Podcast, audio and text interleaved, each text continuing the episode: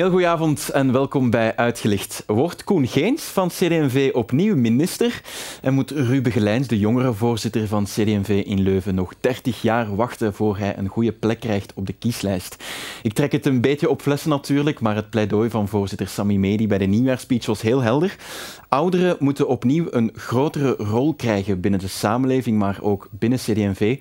Want 20% van de mensen op een lokale lijst van CD&V moet ouder zijn dan 60. En Koen Geens en Ruben Gelijns zitten bij mij in de studio. Goedenavond, heren. Welkom in de studio. Meneer Gelijns, ik ga bij u uh, beginnen. Ik ga u even wat introduceren. U bent uh, communicatieverantwoordelijke bij de CD&V-afdeling in Leuven. U bent ook voorzitter van Jong CD&V in Leuven, ook even nationaal voorzitter.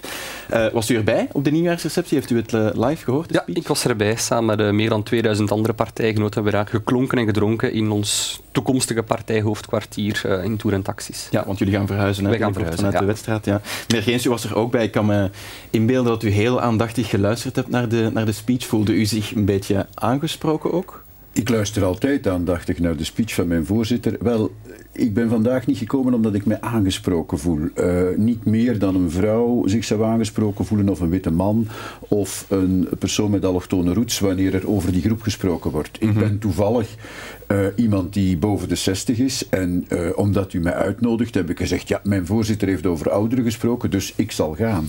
Maar ja. ik vond het een goede speech, maar persoonlijk voelde ik mij niet meer aangesproken dan al die andere personen zich zouden aangesproken worden. Ik ben toevallig ouder dan 60. Ja, ja. oké. Okay. Want meneer Medi die had het over ouderen die gemarginaliseerd worden. Hij was hier ook in uh, september te gast. Ik vroeg hem toen hoe die balans tussen jong en oud op een kieslijst er moest uitzien. We gaan even kijken naar een uh, kort fragment. Er moeten altijd nieuwe gezichten bij komen, maar de expertise die we hebben uh, van onze mensen die op lokaal niveau mee besturen, uh, die mogen we ook niet kwijtspelen. Ik ben trouwens, het is niet omdat ik zelf een jonge partijvoorzitter ben, dat ik denk dat we alleen maar goed functioneren met jonge mensen in de politiek. Ja. dus je kan perfect 50, 60, 70 jaar oud zijn en ook nog altijd uw meerwaarde hebben in de samenleving. Ik heb het gevoel dat we soms mensen proberen weg te duwen vanaf een bepaalde leeftijd. Iedereen heeft daarin zijn meerwaarde. Ja, al een klein voorsmaakje van uh, wat hij toen op de nieuwjaarsreceptie zei. U zei, meneer Gens, ik voel me niet per se aangesproken, maar snapt u wel wat hij zegt? Ik snap heel goed wat hij zegt. Hè. Ten eerste, we hebben een veel langere levensverwachting. Hè. Dus je wordt steeds ouder. Men zegt wel eens, het vroegere 50 is nu 60 geworden. Hè. Dus mm-hmm. omdat je normaal gezien leeft ergens tot 85, 90. Terzelfde tijd vraagt de samenleving dat je langer werkt. Hè. Omdat de pensioenen onbetaalbaar worden anders. Je moet hoe dan ook waardering hebben voor de ervaring en de wijsheid van ouderen. Ja, maar dat gebeurt nu te weinig, zegt hij eigenlijk. Vindt. Ja, Klopt dat volgens? Goh, ik denk dat dat een te algemeen statement is. Het is zeker zo dat men, uh, zeker boven een bepaalde leeftijd, ouderen niet meer consulteert. Mm-hmm. Ik denk dat dat tussen 60 en 75 nog wel meevalt. Maar uh, daarboven denk ik inderdaad dat we moeten nadenken over hoe worden mensen uh, meer dan 90. Gisteravond waren op televisie 3 plus honderden. Ik weet niet of u ze gezien hebt. Drie mensen boven de 100. Was fenomenaal. Maar leren ouder worden is een, is een heel moeilijke professie, is een heel moeilijk vak. Ja, ja. Maar dat ouderen echt gemarginaliseerd worden of, of te snel aan de kant worden geschoven, dat ervaart u één al niet zelf en dat vangt u zelf dan ook niet echt op uit uw omgeving? Wel, kijk, het moeilijkste is dit. Hè. Uh, op een bepaalde leeftijd moet je op pensioen. 65, dat wordt 66, 67 gelukkig. Maar in Frankrijk heeft men zelfs last met 64 vandaag. Hè. Dus de ouderen zijn ook niet altijd vrij te pleiten. Ze verwachten om op pensioen te mogen gaan. Maar als men um, je verplicht op pensioen stelt, is het niet zo gemakkelijk om je nog nuttig te voelen omdat dat betekent dat men je moet betrekken bij een aantal zaken. Ja? En als men dat niet doet, vanzelfsprekend, dan krijgen sommigen de indruk dat ze zich moeten opdringen. Dus jezelf opnieuw uitvinden op die leeftijd is een taak die voor iedereen uh, niet is weggelegd, maar die we in elk geval moeten stimuleren. En dus mensen langer laten werken is fijn. Maar dan moet je ze ook de kans geven om in die omgeving zinvol iets ja. te betekenen. En wat moet er dan uh, veranderen? Want u zit in dat federaal parlement. Hè. Wat moet er dan iets anders komen qua Wel, beleid? Het parlement is zoals de sport en zoals um, de politiek te koer een apart vak. Hè. In, in de politiek is er geen leeftijdsgrens van mm-hmm. 65. Maar in een aantal andere beroepen is die er wel. Ja. En merkwaardig genoeg, het milieu waar ik uit kom, uh, namelijk de universiteit, het recht, vroeger bleven magistraten, toen ik jong was, tot 70. Professoren tot 70. Men heeft het allemaal naar 65 gebracht om mijn generatie, de boomers, of Mhm. de jonge boomers, ja, aan het werk te krijgen. En nu vraagt men aan die jonge boomers misschien wel om langer te werken, maar we zijn nog zover niet. Ik denk dat we de pensioenleeftijd verder moeten opschuiven, maar dat is een werk van heel lange adem. Want de mensen verwachten vandaag van te mogen gaan. Vandaar die protesten in Frankrijk. Maar in Nederland is men verder. En in Nederland zegt men, je moet pas op pensioen ehm, later. Eh, en we gaan de pensioenleeftijd geleidelijk verhogen in functie van de levensverwachting. Dus dit zijn moeilijke fases in de, in de beschaving. Maar Ja. het contrast met mijn jeugd is onvoorstelbaar.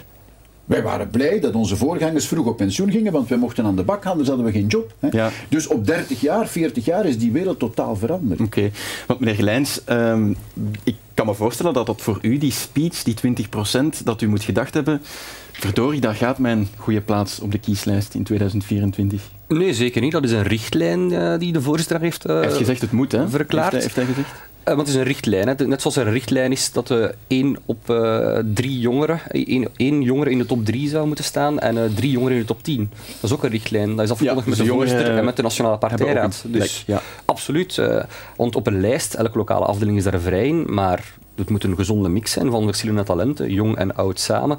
Een afspiegeling van de maatschappij. Ja, want ging CD&V eigenlijk niet voluit voor, voor de vernieuwing, voor de verjonging? En dan komt er dit statement. Nieuwe ouderen zijn ook vernieuwing, natuurlijk. Hè. Dat kunnen we ook zo zien. Hè. Ja, op welke manier dan? nieuwe mensen dat erin komen, dus nieuwe inzichten eh, dat we verkrijgen, die zich achter dat christendemocratisch project willen scharen. Ja. Ja. En u denkt niet dat er ehm, ja, mensen zullen komen die dan een plek zullen opeisen ten koste van, van u richting de verkiezingen? Ten koste van mij, het, het is niet aan mij om te zeggen waar ik moet staan, het is de partij dat daarvoor kiest en uiteindelijk is dat ook nog de kiezer die beslist eh, wat er zal gebeuren met al die kandidaten. Ja. Ja, oké. Laten we dan ook eens een, eh, een ander thema bijhalen. Ehm, dat van eh, de lokale besturen, de CD&V-fracties, afdelingen, burgemeesters, die hebben aangegeven dat ze eigenlijk niet meer onder CD&V gaan opkomen richting 2024. Eh, wordt daar in Leuven eigenlijk over gepraat? Over een andere naam voor CD&V? In Leuven is daarover gesproken en we hebben resoluut, unaniem ervoor gekozen om onder de naam CD&V Leuven opnieuw op te komen. Ah ja, dan toch. En waarom die bewuste keuze? Want Sami Medi zei het ook op de nieuwjaarspeech. eh, partijen voor hippe vogels, die, die zijn er genoeg. Maar u voelt zich blij met, met de naam CD&V? Dat is een sterk merk en we hebben sterke bestuurders in Leuven eh, die herkenbaar zijn, dus waarom niet onder diezelfde naam blijven opkomen? Ja, dat sterk merk, dat, dat verandert wel een beetje natuurlijk. Als er meer en meer lokale afdelingen zeggen, goed, wij nemen een andere naam. De verkiezingspeiling uh, brengt jullie rond de 9% Het is niet zo dat andere partijen dat die ook niet van naam beginnen veranderen lokaal. Al veel Mhm. eerder bij CD&V is dat heel lang nog altijd gebleven, die namen. Maar we moeten ook erkennen, het nieuwe decreet lokaal bestuur zorgt ook voor een verandering in de spelregels. Dat we daar ook eh, gaan moeten kijken, hoe kunnen we samenwerken. Eh, dus nieuwe onderlinge samenwerkingsverbanden tussen partijen, met kartels bijvoorbeeld. Dat er ook over nagedacht wordt. Hè. Ja, wordt daar in Leuven dan ook over nagedacht? Over een kartel? Of een... Daar is niet over gesproken, nee. Nee, oké. Meneer Geens, wat, wat vindt u daarvan, van die lokale besturen die zeggen, goed, wij, wij kiezen een andere naam voor CD&V, maakt u zich daar zorgen over? Wel, dat is een probleem van alle tijden en van alle partijen. Maar het gebeurt nu al heel vaak met Dus, CD&V, hè? ehm, ik denk dat men het bij ons over belicht. Wij zijn een beetje de partij waar men het liefst naar kijkt in de pers. Dat is flatterend. Maar, ehm, Het sterkst ook lokaal natuurlijk, hè? het Daarom, sterkst eh, lokaal. Wat natuurlijk daarin meespeelt is eh, het nieuwe kiesdecreet, waarin het belangrijk is de grootste partij te hebben en dan ook nog de meeste voorkeurstemmen om burgemeester te worden.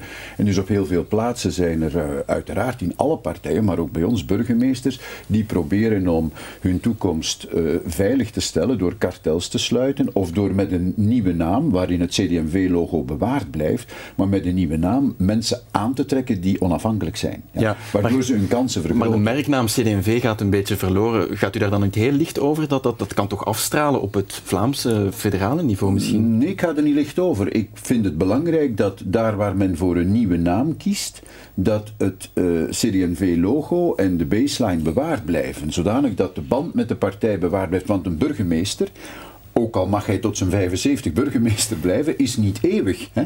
Dus het is belangrijk dat men zegt, team burgemeester, heel fijn, maar die burgemeester kent een einde. En, en dan moet het huis van de CD&V nog altijd toegankelijk zijn voor die ploeg. Dus ik vind het heel belangrijk dat men zich blijft verbinden met CD&V, ook als men kiest voor een naam die het gemakkelijker maakt om onafhankelijke kandidaten aan te trekken of om een kartel te sluiten met een andere partij. Ja, want u zei het, een burgemeester die kan aanblijven tot 75. Om even terug te komen op die eerste discussie, vindt u dat eigenlijk, eigenlijk opportun? Want ik kan me voorstellen, is het ook niet een beetje goed bestuur om dan te zeggen, als je schepen bent van 60, 65, om te zeggen, goed, ik neem een rol op als adviseur voor jonge mensen, maar ik laat het bestuur aan andere mensen over? Wel, ik zou dat willen lostrekken van leeftijd. Vanmorgen is er een dame van 42, de Nieuw-Zeelandse premier, die zegt: Mijn tank is leeg. Ja? Lang aan topsport doen is vermoeiend en alles hangt af van je motor. Hè? Ook Nadal zijn motor lijkt nu versleten. Hè? Dus ehm, wat ik daarmee bedoel is dit. Ik ben ehm, ervan overtuigd dat eh, Biden bijvoorbeeld ja, de beste president is voor Amerika op dit moment. Ja? Maar die is 80. Ja? Eh, alleen in ons land heeft men de neiging, en dat geldt voor burgemeesters, ook voor toppolitici, om heel de tijd aan het bewind te willen blijven. Mijn voorbeeld is altijd Gaston Eyskes geweest, die is eind van de jaren 40, eind van de jaren 50 en eind van de jaren 60 drie keer teruggekomen als eerste minister. Drie keer. En elke keer ging hij er vijf jaar tussenuit. Dat is leefbaar. 15, 20 jaar lang uh, minister of burgemeester blijven is fijn, maar daar moet je een heel sterke motor voor hebben. En dat heeft niet iedereen. Dus ik wil het lostrekken van leeftijd. Leeftijd op zich is geen issue, maar de duur van je carrière kan bijzonder vermoeiend worden. En Ja. daarom vond ik die eh, Nieuw-Zeelandse premier deze morgen zo revelerend. Dat hij Ja. zei, kijk, mijn tank is leeg. Die zelf misschien aangeeft van, misschien het is is, die eh, binnen tien jaar terug en is dat de beste premier van de wereld op dat ogenblik. Maar willen Ja. aanblijven, wat ook je leeftijd is, is soms niet de juiste oplossing. Ja, het vasthouden aan de macht is Maar niet... eh, plaats goed. maken voor jongeren, en dat heb ik bewust gedaan toen ik eh, een stap opzij zette, is, is, is heel fijn. Als op een bepaald moment een partij zegt, we willen verjongen, dan moet je als oudere ook je plaats kennen. De partij heeft die mij enorm geïnvesteerd, heeft mij een plaats gegeven als minister van Financiën en Justitie. Ik ben er ontzettend dankbaar voor. Maar ik ben er niet om die plaats te bezetten Nee, nee. tot het einde van mijn Ja. dagen. Oké, meneer Gelijns, wie wordt er eh, schepen? Uw vader, die nu schepen is, of, of u in 2024? Hij is nog dat, geen zal- 60 ook dat zal afhangen van de kiezer natuurlijk. eh, Ja. Daar kan ik niet over oordelen. Dus Nee. eh, dat zullen we moeten zien in 24. Maar wat vindt u daarvan? Mensen die, die heel lang eh, burgemeester zijn, moeten die op een gegeven moment niet, niet plaatsmaken voor iemand jong? elke partij, elke politicus moet ook denken van... Is het niet mijn termijn te veel? Eh, werken wij aan genoeg verjonging? Gaat die continuïteit er zijn? Want het draait niet alleen rond die persoon, het draait ook rond het project dat je wilt Ja, want ze kunnen visie misschien een, een grotere rol nog spelen als ze een soort van adviseur of een voorzitter worden van een lokale Zeker, partij. dat moet iedereen voor zichzelf natuurlijk uitmaken. En eh, daar moeten dan ook gesprekken over zijn. En, Maar u eh, vindt niet dat er een leeftijd moet komen van... Nee, absoluut niet. Ik vind niet dat we daarin mogen geweest? niet daarin eh, beperken. Nee. Nee, oké. Meneer Geens, de slotsom ehm, is in ieder geval, uw partij zal u nog nodig hebben in 2024. Gaat u op een lokale lijst staan in Huldenberg? Als het u vraagt. Wel, ik heb, eh, wat ik zal zeggen daarop is heel eenvoudig. Wat de partij mij vraagt en waar ik redelijkerwijze ja op kan antwoorden, eh, gelet op wat de partij voor mij gedaan heeft, zal ik voor de partij Ja. doen. hè. Want meneer Medi zal het u wel komen vragen hè, als ik zijn speech hoor. Dus dan gaat u wel op een lijst staan, eh, ik, federaal. ik, eh, ik, ik zal zien wat meneer Medi mij vraagt. Ik sta het zou daar- toch raar zijn mocht hij nu iets anders... Sta- eh, wel, nog- mocht hij vergeten, tussen aanhalingstekens. Ja, maar dan is dat zijn verantwoordelijkheid en de mijne als hij mij een vraag stelt. Maar op mijn jeugdige leeftijd, hè, piepjong, is het niet meer de moment om te zeggen: ik wil absoluut dit. Nee, zo is het niet. Maar als u mij nodig heeft voor iets. Eh, Dat heb ik ook gezegd toen ik die stap opzij zette. Ik wil Timmy Simons zijn, als u die nog kent. Dat was een heel goede voetballer bij Brugge, die op de bank zat en die zei: Kijk, ik ben beschikbaar als reserve als u mij voor iets nodig hebt. U Ja. zegt het maar. Oké, we zullen zien in 2024 dan. Dank u wel voor uw komst, allebei naar de studio. Graag gedaan. En u ook bedankt voor het kijken naar deze uitgelicht. Volgende week zijn we er eh, uiteraard opnieuw vaste afspraak donderdagavond om 8 en om 10. Graag tot dan. Dag.